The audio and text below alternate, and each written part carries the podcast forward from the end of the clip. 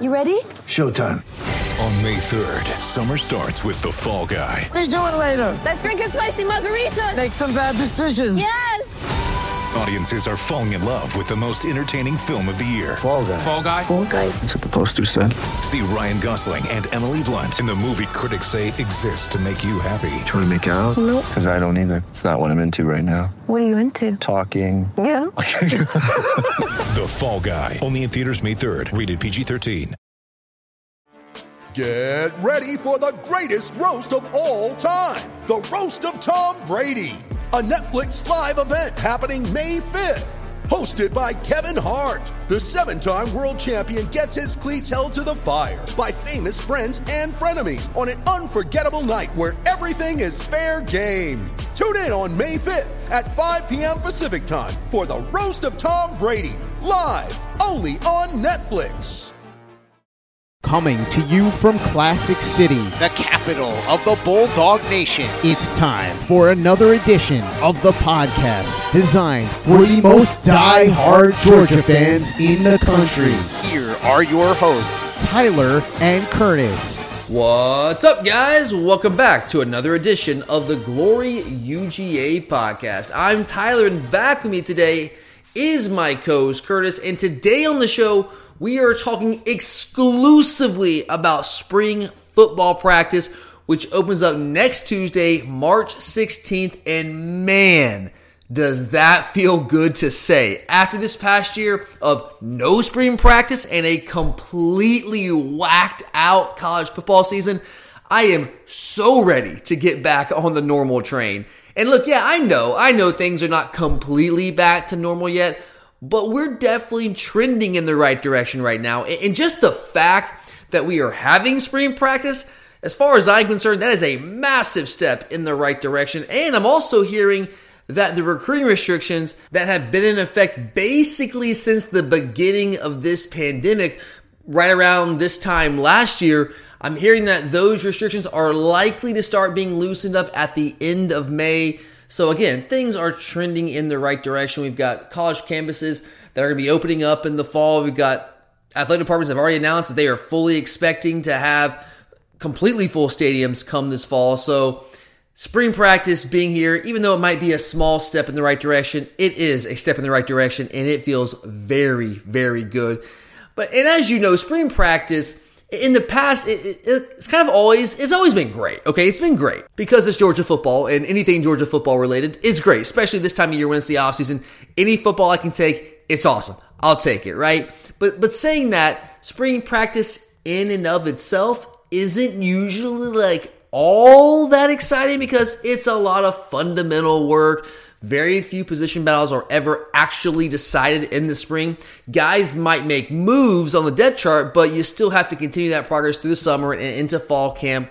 But I don't care. I don't care. This year, I am pumped for it, more excited than ever. And of course, we will be covering it through the month of March and into April for you guys here on the Glory UGA podcast. That is what we're here to do, right?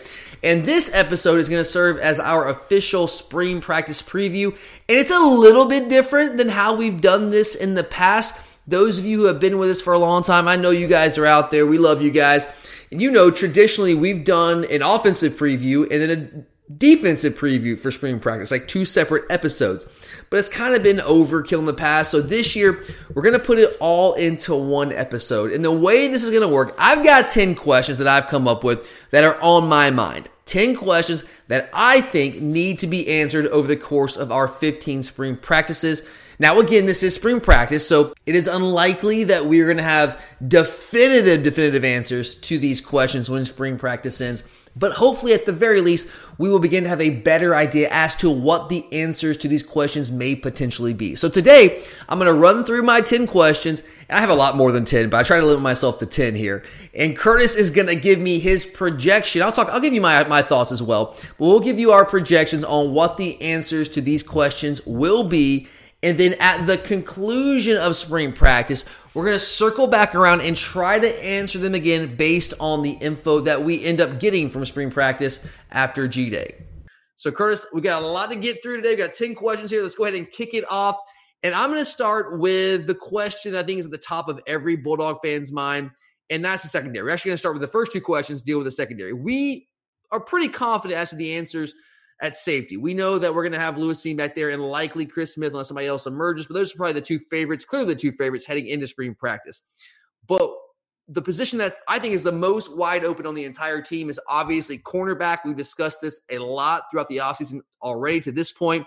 So, Curtis, my first question today is who steps up and seizes the early lead at both cornerback positions? If you're looking at it now before spring practice, who you going with?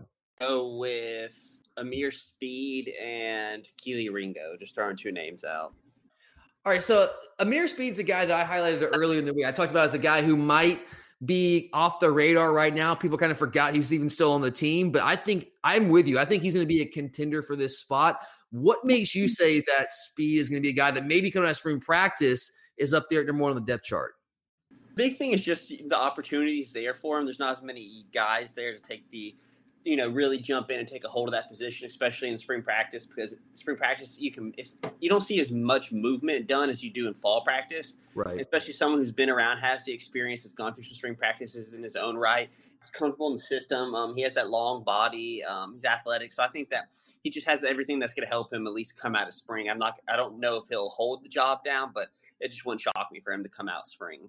Yeah, I think you're right here. I think this is a really good answer because we've seen this story so many times before spring practice where the guy who's the veteran who maybe hasn't been in the limelight, hasn't been the starter, but the position's open. He's kind of next in line in terms of like he's been here, he's got that seniority, and he gets the first crack at it when you open spring practice. And you, of course, you're going to hear guys like Nyland Green. You're going to hear them making some waves. We hear this all the time in spring practice, and you hear all these great things about these young guys. But then, lo and behold, you get to G Day the, the veteran is the guy that rolls out there with the first team. And when spring practice is done, he's at the top of the depth chart. But that is kind of a motivating tool, right? Where you use that to motivate the young guys because you don't want the young guys to think that, that they've arrived the second they step on campus. You want to make them earn it. You want to have that sense of entitlement. So I think that's a, a tool that coaches use a lot of the time. So I, I really believe that Ameer Speed is going to get one of the first cracks at it. And I think there's a really good chance as you said, that he'll leave spring practice as the number one, as one of the guys at the cornerback spot. And he's a guy that's in a similar situation to Latavius Brini. Now, they're not the same type of player. Brini's not really a cornerback, but two guys that really just hadn't done much at all defensively in meaningful situations. But we saw Brini get his his crack at it late in the season last year and, and perform pretty well. So maybe Speed's a guy once gets a chance on the field in those situations, maybe he can rise to the occasion that we saw from Latavius Brini. Uh, then you mentioned Kelee Ringo, Curtis. What is about Ringo that gives you confidence that he's going to be that guy? Um, I mean, let's just be honest. He's got every all the intangibles, everything you think of when you think of a star cornerback. Uh, so, yeah. and once again, very similar to Ameer Speed. There's just not that many people to challenge him at this point in time. Yeah, I mean, there's a couple of options. Of course, you've got Nyland Green coming in. You got a couple of true freshmen coming in. You've got Jalen Kimber there as well. But you're right. If you look at just the physical profile, it's pretty clear that Kelee Ringo is the most physically gifted of pr- pretty much any cornerback on the roster. Now, does that mean that he's 100% ready to be that guy? We don't know that. We haven't seen him at the college level yet. But I think all the signs that we had that we have knowledge of to this point will lead us to believe that he's going to be a guy that could certainly emerge and kind of take a I don't want say a stranglehold because you're right, right? We don't who takes a stranglehold of the job in spring. You go to, you want to keep these guys hungry and keep working through the the spring and summer into fall camp. But I think he's a, obviously a very strong candidate there as well, along with, along with guys like Nyland Green and Jalen Kimber. Those guys will be in the battle as well. All right, sticking with the secondary, let's go to the star position. We're losing, I mean, we're losing so much at, at cornerback and the star position there, Curtis. So who do you think fits in at star? Is it Latavius Brini? He got a crack at that late in the season. Is he the guy you think will end up being the answer there? Um, yeah, I think he will, especially in spring practice. I just think that you know the way he came on in the season, he played strong, and I think you'll see him carry it over into spring. And I know we're talking about spring right now, but like, how confident are you that once we hit the field, hopefully against Clemson and Charlotte, North Carolina, that he's actually going to roll out there with the ones at Star? Um, it wouldn't shock me, um, honestly. Do you feel good about that? Like if he rolls out there with the ones? I mean, I'd be a little nervous, but at this point in time, who do we have that's better? I know that's the thing, and like, and I, I don't mean to discount what Brini brings to the table. I thought he did really well in the playing time he got against Missouri and in the Peach Bowl as well. But in, in run support, I think he he brings a lot to the table. Which at playing star, that's a big part of that position. You've got to get in there and you've got to support against the run. You've got to you've got run fits the whole nine yards. You've got all that stuff but you've also got to be able to cover some of those quicker, shiftier slot receivers. And I just I don't know if he can do that. And and maybe he can. I don't know. I just, I truly don't know because we haven't seen him really have to do that. But I do have concerns about him in coverage against those type of receivers. Can you imagine him against a guy like let's say from last from Florida last year Kadarius Toney? Like he's that that's a mismatch. That's a problem. So um, and maybe I'm just wrong. Maybe I just haven't seen enough of him in coverage to really know. But I, I still have that question. If it's not Latavius Brini, who do you think it might be? Like, who are even the other options there, Curtis? I mean, that's the problem. That's why I went with Latavius Brini. There's just not as many. I mean, you could look at Jalen Kimber and people like that, but I don't know. Yeah, I don't think Kimber has enough weight. Right? I don't think he's big enough right now to hold, hold up against the run like you would at Star. I just don't think he can do it right now. Like Kelee Ringo has the the size to be physical enough to be able to handle it, but I think he, he can, he's so valuable as a potential cornerback that I just don't know if you can put him there. What about what about a guy like William Poole, another guy that's kind of like had his moment a couple years ago in spring practice, like he might be really contending for that job, but kind of fell off the radar. Can he make a move this spring? Um. I just think that Brini has the better body for that position. Honestly, uh, uh, uh William Poole is very limited. Eh, yeah, I mean he's he's not as big and physical as Brini. There's no doubt, but I do think Poole might be a better option in coverage. So it's it's tough. Maybe Poole fits more as like the money guy when you come in and, and dime packages, and Brini fits at star. And, and, who knows? Maybe some of these young guys come in we'll get a look there. I, I, it's tough. It's it's tough right now. Maybe like Major Burns. Like I know he's been a safety, but does he get a look at, at star? Maybe I don't know. There's going to be a lot of mixing and matching, and I'm very interested to see how that actually plays out at star. Who exactly is going to get looks there? Because you're right, Chris. I just don't know if we have a ton of guys that have the have the total package to really play that position because it takes a unique body type and a, and a unique skill set to be able to play there. So I, that's one question that I'm going to be watching closely as we go through these 15 practices this spring. All right, next question. Let's move away from the secondary and let's go to the most important position on the field. And to me, I, have made that clear that throughout the offseason, that's quarterback. All right. And we all we're all excited about JT Daniels. We we love what we saw from him the last part of the season. But JT Daniels was not perfect. We talked about some of the mechanical issues that we saw. So there were some there were some moments where there were some poor decisions that were made. Now it wasn't an epidemic or anything, but th- there were some times like, oh, JT, what are you doing there? So my next question here, Curtis, is will JT Daniels take the next step? And what I mean by that is I'm talking about leadership. Will he become the leader of this team? Take ownership of this team? Will he improve his master of the offense? Fix some of the mechanical issues? Those kind of things. And, and I know we not, we don't have any way to know right now, but if you're projecting throughout spring practice, Curtis, do you think we see like come G Day, do we see JT Daniels take that next step? Do we start to see signs of that? Um, yeah, I do. I mean, you even saw it when he came in. The offense changed. Every the whole energy around the team changed, especially offensively. Um, and people got to remember, yeah, he made some questionable decisions, but he also made some really good plays and really good throws. And this is someone who had sat for almost a year and a half. You know, hadn't done gotten game reps and things like that. So I don't. I believe he's only going to get better. He's only going to get more comfortable in the system, get in more control of the play calling, and and you know more on on page with his receivers. How much do you think being the guy, like the unquestioned number one dude at quarterback, is going to help him this spring? Uh, I think it'll help a lot because when you come in with control, you know, like you're working out, you, everyone knows who to go to. Yeah, I think it's invaluable. Like you like competition, you like guys to have to stay on edge and keep working. It pushes them. You, you like all that, of course. But there's also something to be said for a guy coming in knowing this is his football team. That's how you establish leadership. And I think that's what this brings about for JT Daniels. And we, you're right, we saw signs of being that kind of leader towards the end of last year. But it really, I mean, was it his team? Because he, he, really, the last couple, last month the season was really taking snaps to the ones. And I think that's also the area where that will really benefit him. Guys, he was taking basically no snaps for the ones uh, until after the Florida game. He just simply was not. From basically the, the end of fall camp through the end of the, the, the end of the Florida game, he's not taking snaps to the ones. I think that is going to really help his master the offense, his decision making, all those things. You're right, Chris. Not only did he miss basically entire like a year and a half of playing, or he he just he wasn't even taking reps with ones with the with the first team offense. And so as if you think about how good he was and how much our offense improved late in the season when he took over, and that was just I think a shell of what we're going to see from JT Daniels this year. I mean, that was just the beginning, the tip of the iceberg of what we're going to see from this guy this year. And like I said, he's not perfect, but that's that's also exciting to me. Like even with some of the issues, I don't say issues, but some of the mistakes that he did make, some of maybe the mechanical issues that he had. This is a guy that has so much room to improve because he did miss essentially a year and a half of football. And that's really exciting for me. So I do think that we're going to start to see him take the next step. No, we're gonna not going to know definitively just through spring practice, but this is where you start to take ownership of the team, and I do think we're going to start to see that. And uh, come G Day, hopefully we'll see that play out in the field. And obviously, it's going to be a very vanilla offense. We see obviously, and you, you only can figure out so much from G Day, but it's something.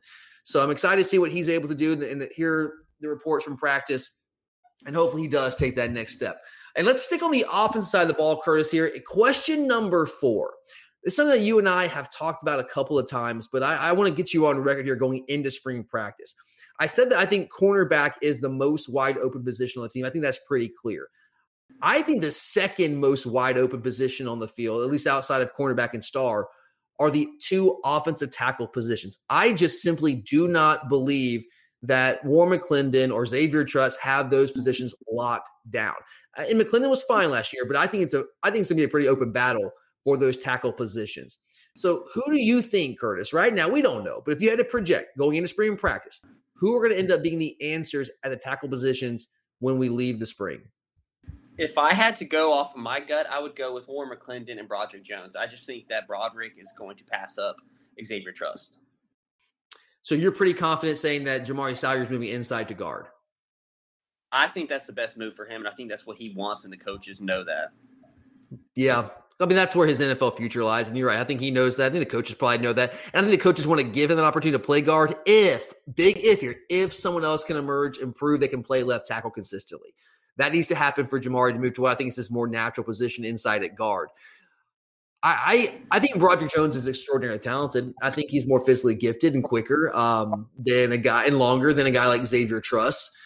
I'm not going to count out Truss completely. We, I know we gave him a hard time after the Peach Bowl. They've got to realize that was his first chance to actually play um, it, it really any meaningful snaps in, in, a big in a bowl game. It's a really good defensive front, a tough defensive front for him to handle that was quick and moved around with that three three five. So I I know I killed him for that, but I'm going to pull back a little bit and say, you know what, circumstances have to be considered there. The context has to be considered. So he'll certainly try to factor in there.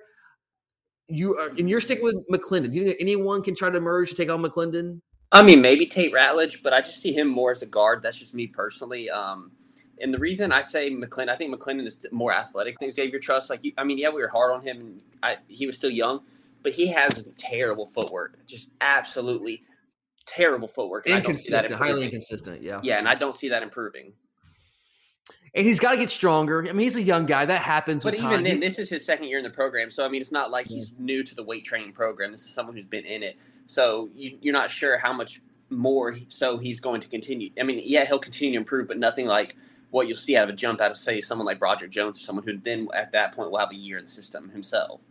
Yeah, and Broderick, what really set him back, he was starting to make a little bit of a move during the summer when he got here, but he had that injury, right? He got the what was it, a scooter or whatever, motorcycle injury, whatever it was, and that really set him back. And I, I'm hopeful now with this mm-hmm. offseason under his belt in the weight training program, the strength program, that he's able to kind of get that weight because he was just too small last year. He was just too small. He's got to get bigger, got to get stronger. And hopefully that has happened over the past couple of months since the end of the 2020 season. So he's a guy that I think is just so physically gifted. He's going to certainly have a shot. Marius Mims, of course, we know when he, it's going to have a shot as well. What about, I'm just going to throw his name out there. What about Owen Condon? We totally forgot about this guy. This guy starts week one against Arkansas and then falls off the face of the earth. Does he have a chance to get back in the good graces of the coaches and make another move to reassert himself this off this spring? He could, but I see him in the same boat as Xavier Truss. He's just limited in what he can do and health wise also. And I think we threw him out at that time because he was the best option at that time. But then, you know, McClendon got his opportunity and held on to it better than Condon did. And I just right. don't see him being athletic enough to hold off the other guys.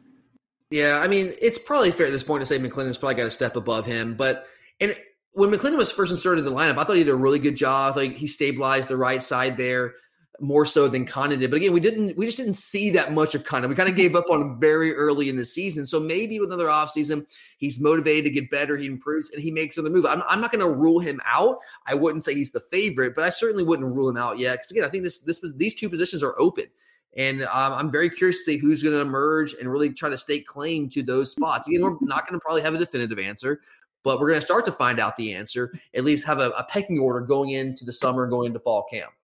You're a podcast listener, and this is a podcast ad. Reach great listeners like yourself with podcast advertising from Libsyn Ads. Choose from hundreds of top podcasts offering host endorsements, or run a reproduced ad like this one across thousands of shows to reach your target audience with Libsyn Ads. Go to libsynads.com now. That's L I B S Y N ads.com.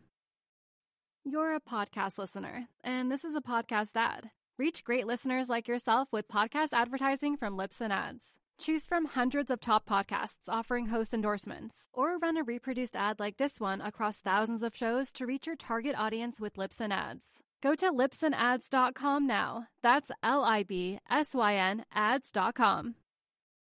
You're a podcast listener, and this is a podcast ad. Reach great listeners like yourself with podcast advertising from Libsyn Ads. Choose from hundreds of top podcasts offering host endorsements, or run a reproduced ad like this one across thousands of shows to reach your target audience with Libsyn Ads. Go to libsynads.com now. That's L I B S Y N ads.com. All right, let's stick with the offensive line. Another position I think is wide open. I think some people are just assuming that Warren Ericson is going to take this job, and he might. But I think the center position is going to be a pretty open battle. There's a couple of guys that I think can really contend for this spot. Kurt, how do you see the center position playing out here for question number five? If it plays out how I want to, then it'll be um Van uh Van Pelt or wow.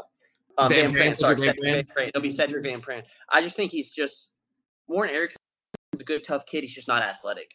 Um, he's Not as athletic as Sedrick like Van. Pran. Yeah.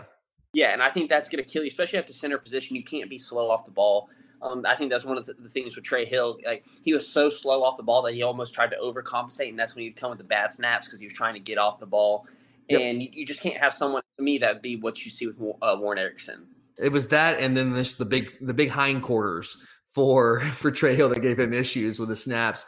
Um, what about a guy like Clay Webb, former five star recruit from the state of Alabama? Got him out of Alabama. It's tough to do. Bama wanted him. Everybody wanted this guy, and he hasn't really been able to find a position. Yeah, he's kind of going. He's he's an interior guy. Could play guard. Could play center. But when we recruited him out of high school, this guy was a center prospect.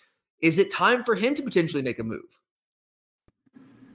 I think that he's more set at guard personally, um, but I, I mean, if I, if there was a true center battle, I'd want it between Van, uh, Sedrick Van Pran and, and Clay Webb. I don't think Warren Ericson is a center. You think they have higher seven. upsides? Well, the- okay, let me ask you this: well, Why was Warren Ericson playing center in the in the Peach Bowl last year? I think Clay Webb just wasn't there with his weight. I think that's been a, big problem for him is getting his weight up. Because if you watch when he gets out there, he absolutely mauls people. He just is not. I don't think he's, he was big enough at that point for the wear and tear every day. And Van Pran, as a freshman, just wasn't ready. Yeah. Yeah, I think Warren Ericson had been in the program. He got those reps against Baylor last year. Um, he was just, you know, had had more game experience and kind of fit that Cade Mays off the bench role where you're still you still struggle, but you're at least better and more experienced at the time. he's been in the system a little bit longer than some of those guys. And look, Ericson is certainly a, I think, more than serviceable option at center. If he ends up winning the job, I think it means he's pretty good because he's beating out guys I think highly of guys like Sedrick Van Pran, especially, and even Clay Webb. I just, I don't, I just don't think he has the athletic ceiling that those guys have. It- now, maybe he's closer to his ceiling than they are to theirs, and he still wins that job. I don't know.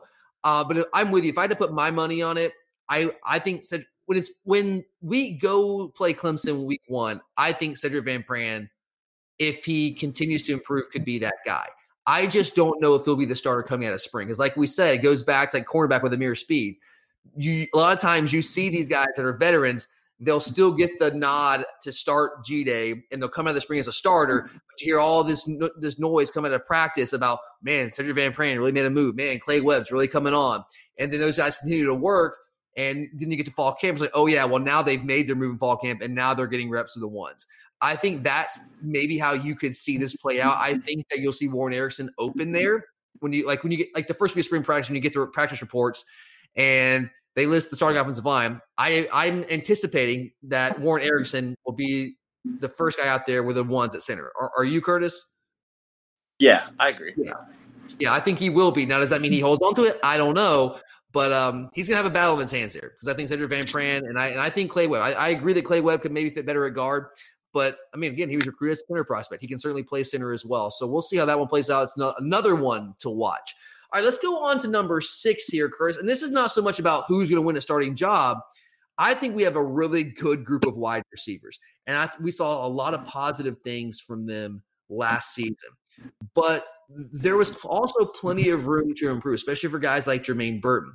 So my next question here, Curtis, is maybe a little bit more nebulous, but how ready are the wide receivers as a group to take the next step? Do you really think that we start to see them, Curtis, emerge and become like I don't say Alabama as receivers, but become elite wide receivers. I think George is really good. I, have been I've gone over saying I think George Pickens was really good last year, but I don't think George is elite. Does George Pickens, does Jermaine Burton, do those guys become elite wide receivers in the SEC this year? I think so. You saw, especially once JT was inserted into starting lineup, the receivers all of a sudden became playmakers. You know, everyone been, where's George? Where's George? All of a sudden, JT comes in. All of a sudden, he racks up what four or five touchdowns, um, yeah. maybe more. I mean, all of a sudden, these guys, all of a sudden, these guys started doing stuff that they hadn't been doing, and it's just it's convenient it certainly helps. I think what George needs to improve on. I've been mm-hmm. open saying this before, and I, am maybe you disagree with me, Curtis, but I, I think that George Pickens needs to. I think he needs to expand his route tree. Mm-hmm. His route tree has not been. He hasn't had every route in his arsenal. He doesn't run them all, and he doesn't run it consistently well. And he needs to learn more than one position because that's what's going to allow us to move him around. And we started to see signs of that late in the season. We started say, you started to see that towards the end of the year. Yeah. They started putting him in the slot at times, yeah. and he, he, was making plays. Yeah, we started to see more of it. The Peach Bowl, especially, I, it was a sight for sore eyes for me. So I'm hopeful that he continues. Then now part of me is like, well, did we just have? Did we teach him a couple of plays from that from those positions so he was able to run those in the Peach Bowl? I want him to master every single receiver position so that he can move around mm. and do whatever they ask him to do and create those favorable matchups and create those mismatches that he can exploit, which will make our entire offense better. I think that's what George needs to improve on. I know that's a tall task, but this guy's going to be a junior now. And it's time for him to take the mental leap along with the physical skills that he has. And it's time for him to do that. Jermaine Burton's another guy that I, I'm confident can do this. We saw the flashes from Jermaine Burton last year. He was really young. He was a true freshman starting the SEC with no spring practice, with uh, uh, limited quarterbacks, is the nicest thing I can say until we got JT in there. So I, now a lot of that was also him just not knowing what to do and, and not making side adjustments, all those things.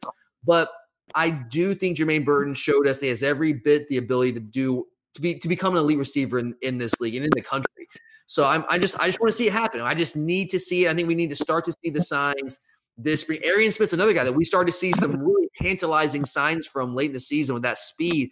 I want to see him put that all together and become more consistent so he can get on the field more consistently. If he can do that, man, we can have a flat out nasty wide receiver core next year. We didn't even mention Kearis Jackson, so we can be really, really good next year. All right, let's go to question number seven here, Curtis.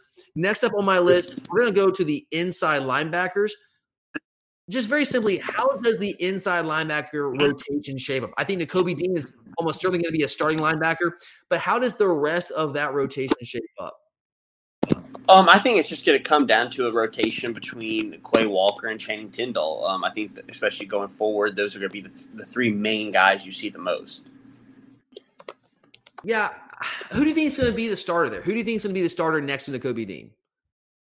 Um, I may see um, Quay Walker because you've seen they've tried to push him out there more so in the every down situation where Tindall has more so been used in a third down situation. Yeah, I mean, I think at this point it's safe to say that Quay Walker has surpassed Channing Tindall. I just, I, I did see some good things from Tindall late in the season. I still think Quay is the guy. I mean, I've been very honest and open about my opinion on Quay Walker. I, I, I thought he had some room to improve when he first got here, but I think he has made those improvements. He has on the defense, and the sky is the limit for this guy to inside linebacker. He might be the most physically gifted inside linebacker that we have. But I, I, I think I put my money on him to be the starter alongside Nakobe Dean with Channing Tindall going to be in the rotation. What about some of the guys from a couple couple years ago, Curtis, that we got? Was it the 2020 recruiting class? Ryan Davis, Trezmen Marshall, do they make a move this year to try to jump into that rotation? I think if anyone will be, it'd be Ryan Davis he's at least gotten some reps. You haven't seen much out Trezmen yet. Yeah, well, Trezmen had some injury issues towards the end of last year, but yeah, I think Ryan Davis, he's a guy that I really liked out of high school. He had the injury issues in his senior year of high school, had some injury issues when he got here to Athens. So if he can stay healthy, I do, I agree. I think he's a guy that can make a move at inside linebacker. I think he moves pretty well. He can be physical inside. So I'm curious to see how much he improves and how much of a step he takes. Can he get himself in that rotation and we get back to like a four man rotation? That which is what I think that we would like to have an inside linebacker. So we'll see how that plays out. All right, moving along here. Let's go to question number eight. This is always a really fun question when you go into spring practice.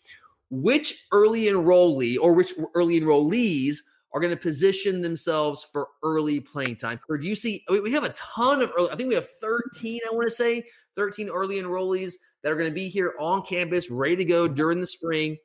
Do you see mm-hmm. any of them starting to make a move?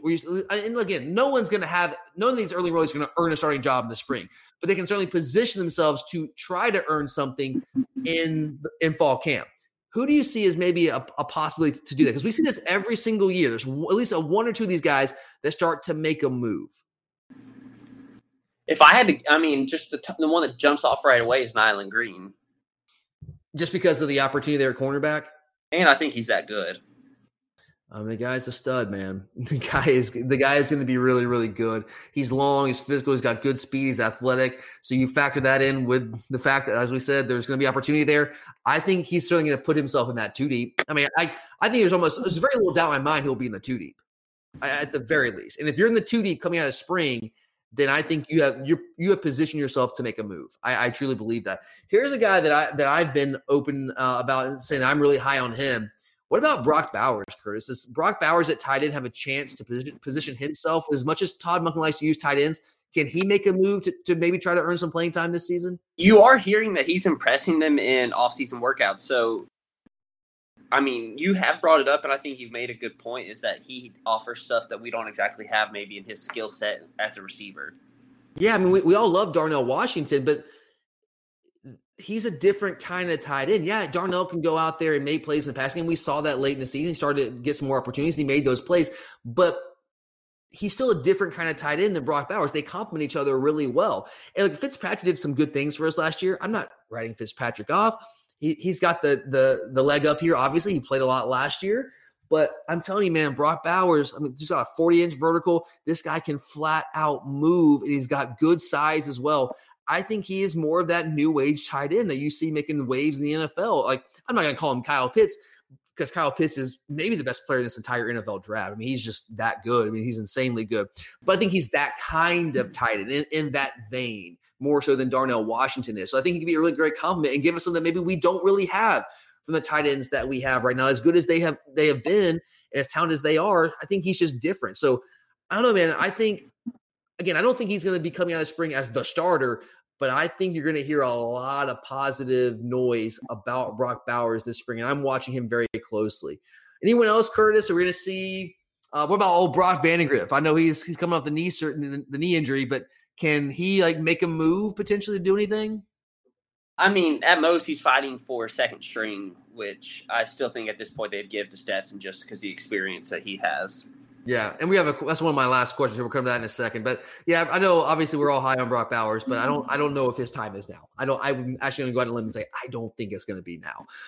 You're a podcast listener, and this is a podcast ad. Reach great listeners like yourself with podcast advertising from Libsyn Ads. Choose from hundreds of top podcasts offering host endorsements, or run a reproduced ad like this one across thousands of shows to reach your target audience with Libsyn Ads. Go to libsynads.com now. That's L I B S Y N ads.com.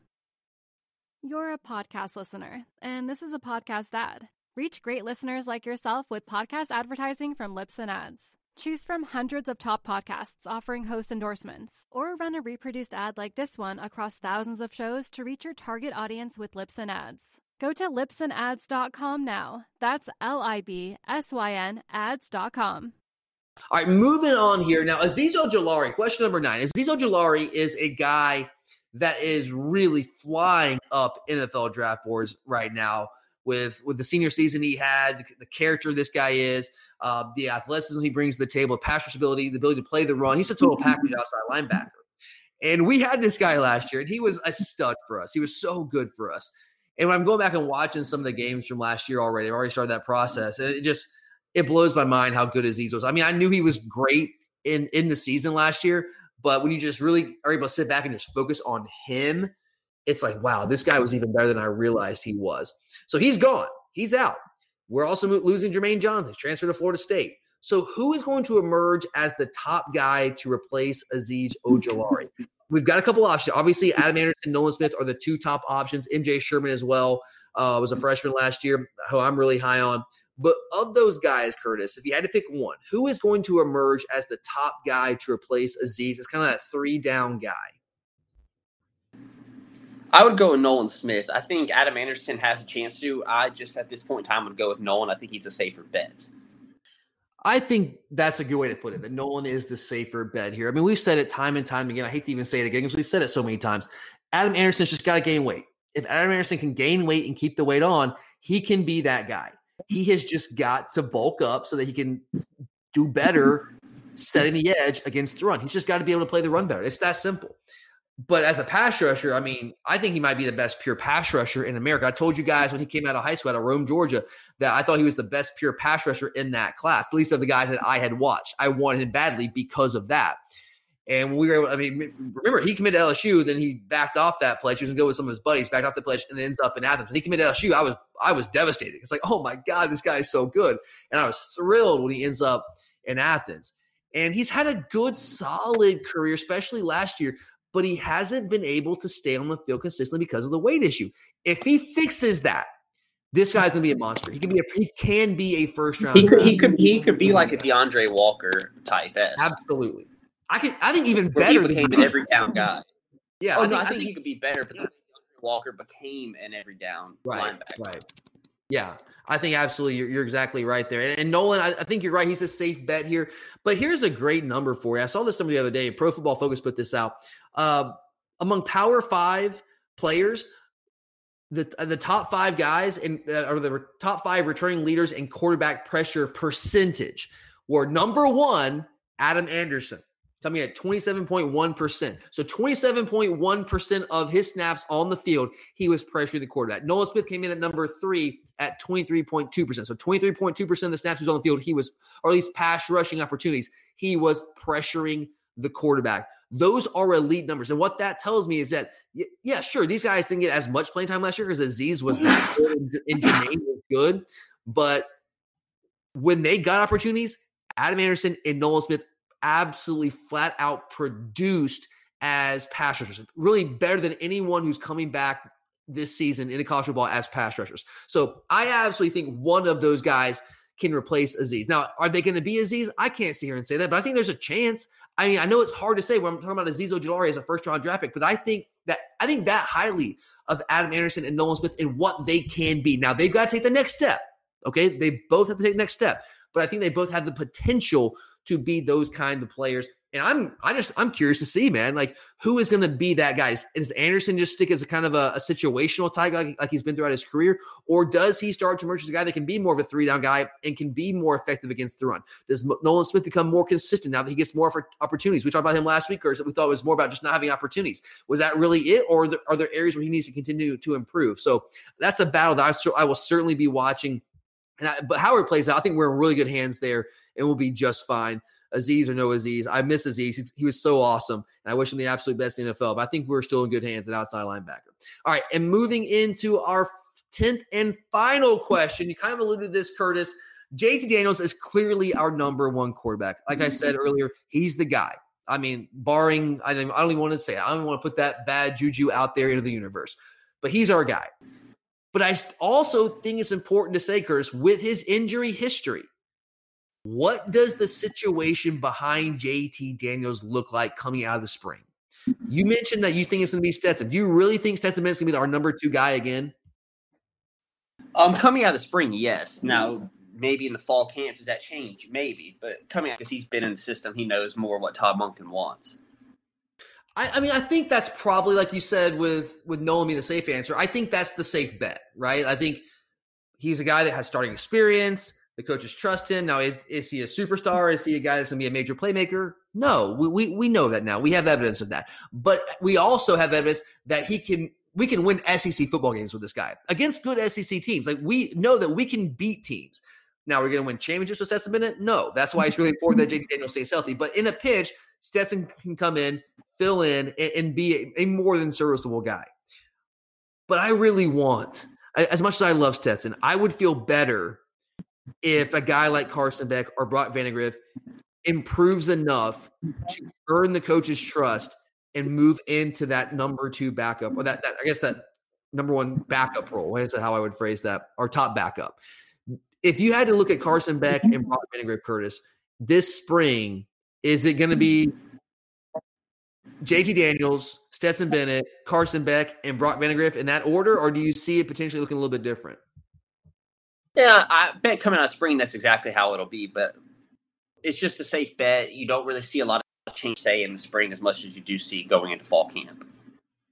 Yeah, I mean that's yeah, I I agree. I totally agree. Look, Brock is. I, am hearing that he's going to be cleared for spring, but he is coming off the injury to the knee. So how what does cleared mean, right? Because we heard this last year with JT. JT was cleared, but what exactly does that mean? That's kind of that nebulous word. Like what, what what does that mean? I don't even know what it means anymore. So yeah, he's clear, but how much time on the field is he actually see? How much? How many reps is he actually going to get? Yeah, like a freshman, a true freshman quarterback, he can. I'm sure he'll make some wow plays here and there if he gets the opportunity. But his head's going to be swimming. It's going to be spinning. There's no doubt there. Carson Beck is the guy I'm more interested in right now because this is this is the year for him to, to start to make a move. Because next year you're going to have Brock. You're going to have Gunnar Stockton coming in, and they're going to be battling it out. And there's going to be Carson Beck, maybe if Carson Beck doesn't make a move to become the number two guy, does he start to maybe consider a transfer? These are questions we're going to have to start thinking about. But I'm curious to see how much he improves, how much of a step he takes. Can he overtake Stetson? Because I think what's pretty clear, right, Curtis? Would you agree that that Carson Beck has a higher ceiling than Stetson Bennett, right? Oh yeah, hundred percent, no question about it. Yeah, so I I really do think it's important with JT's injury history and just how badly that recovery went. I think it's important to have a guy that not only can be serviceable, but that, can potentially mm-hmm. be a, a, playmaker back there for us. I don't know if Carson Beck can be that guy. I I think he can be more so than Stetson Bennett. I just we don't know yet, but I'm gonna be watching him closely as well to see if he starts to make a move to maybe get that top backup job mm-hmm. and, and wrest that away from Stetson. That's gonna be tough because the coaches trust Stetson and he's got that valuable experience. But I'm gonna be watching that very closely because again, like if something God forbid terrible happens to JT and the injury bug pops up again, like I don't want our season to be over like it was last year when we had to have Stetson Bennett. And I, I that's so harsh to say, but like I don't want to say over. We'll still be able to win some games. We're not going to win championships, and maybe we can if Carson Beck takes the next step. So I'm going to be watching that very, very closely. But uh, all right, guys, those are my ten questions to be answered over the course of our 15 spring practices. Like I said at the beginning of the show, we will circle back to these at the conclusion of spring drills to see what what the answers are. Do we did we start to get some answers? Again, we're probably not going to have definitive answers to any of these, but we're hopefully going to have to start to have more of an idea as to what the answers to these questions will be. And we'll, we will circle back and try to answer these again with all the information that we get out of spring. But thanks for listening, guys. You know we always appreciate it. We'll be back next week starting to cover spring practice, which feels again so great to say We'll have you guys completely covered here all spring long through the month of March into April. So make sure to check back all throughout the next couple of weeks. But thanks for listening. For Curtis, I'm Tyler. And as always, go dogs.